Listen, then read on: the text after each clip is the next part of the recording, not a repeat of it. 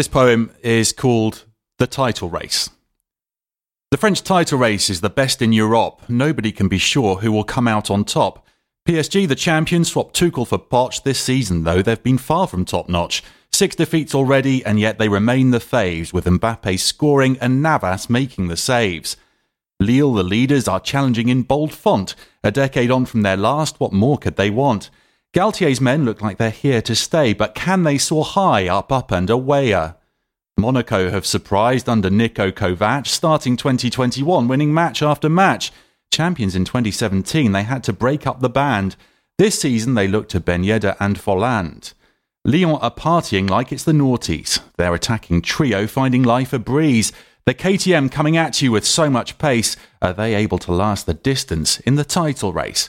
Well, like Memphis, I'm dropping the beats, but who will be the champions of Ligue 1 Uber Eats?